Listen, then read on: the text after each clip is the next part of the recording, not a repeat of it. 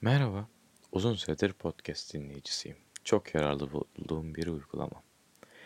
İlk dinlemeye başladığımdan bu yana hep kendi kanalımı açmak istedim ve hep kendi yayınımı yapmak istemişimdir. İlk yayınımı da bugün yapmış olacağım. Ee, bu kanalda veyahut da bu yayın programında, kendi kanalımda genel kültürle ilgili yayınlar yapmayı düşünüyorum. Tabii ki de aranızda en genel kültür seviyesi yüksek insan ben değilim. Zaten çok genç yaşlıyım. Bu yayında size sağda solda duyduğum, bana çok ilginç gelen ya da diğer bilgilerden farklı gelen sıra dışı bilgileri aktarmaya çalışacağım. Yani ilk yayınım olduğu için tecrübe sahibi olmadığım için çok fazla yayını kesiyorum, hata yapıyorum, tekrar birleştirmek zorunda kalıyorum. Bu yüzden de attığım sesler çok fazla uzun olamayacak. Bunu tabii ki de önleyebilirdim. Kesme hatalarını azaltabilirdim.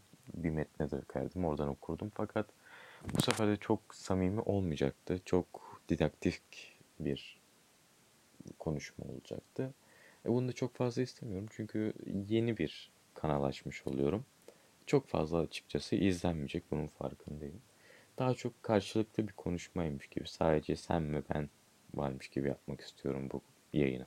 Şu an çok fazla hatalı konuşuyorum. Belki harfleri kesiyorum, belki harfleri tam olarak söyleyemiyorum.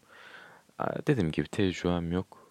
Yeni başladım. E, zamanla daha iyi olacağından emin olabilirsin. Daha güzel vurgular yapabileceğimden, tonlamaya daha hakim olabileceğimden kesinlikle emin olabilirsin. Bir de önemsediğim başka bir şey var. Ee, aa, bir şey gibi sesleri kullanmadan net bir şekilde konuşmaya çalışıyorum. E bu yüzden de tabii ki de bazen o düzgün kelimeyi bulamadığım için beklemek zorunda kalıyorum.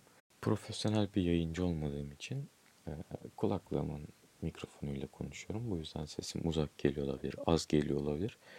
Bu yüzden kusura bakma. Yani ileride belki de mikrofon aldığım zaman biraz daha güzel gelebilir. Bundan sonraki attığım kayıtta ya da artık ses dosyasında genel kültüre başlamış olacağız. Dinlediğin için teşekkür ederim.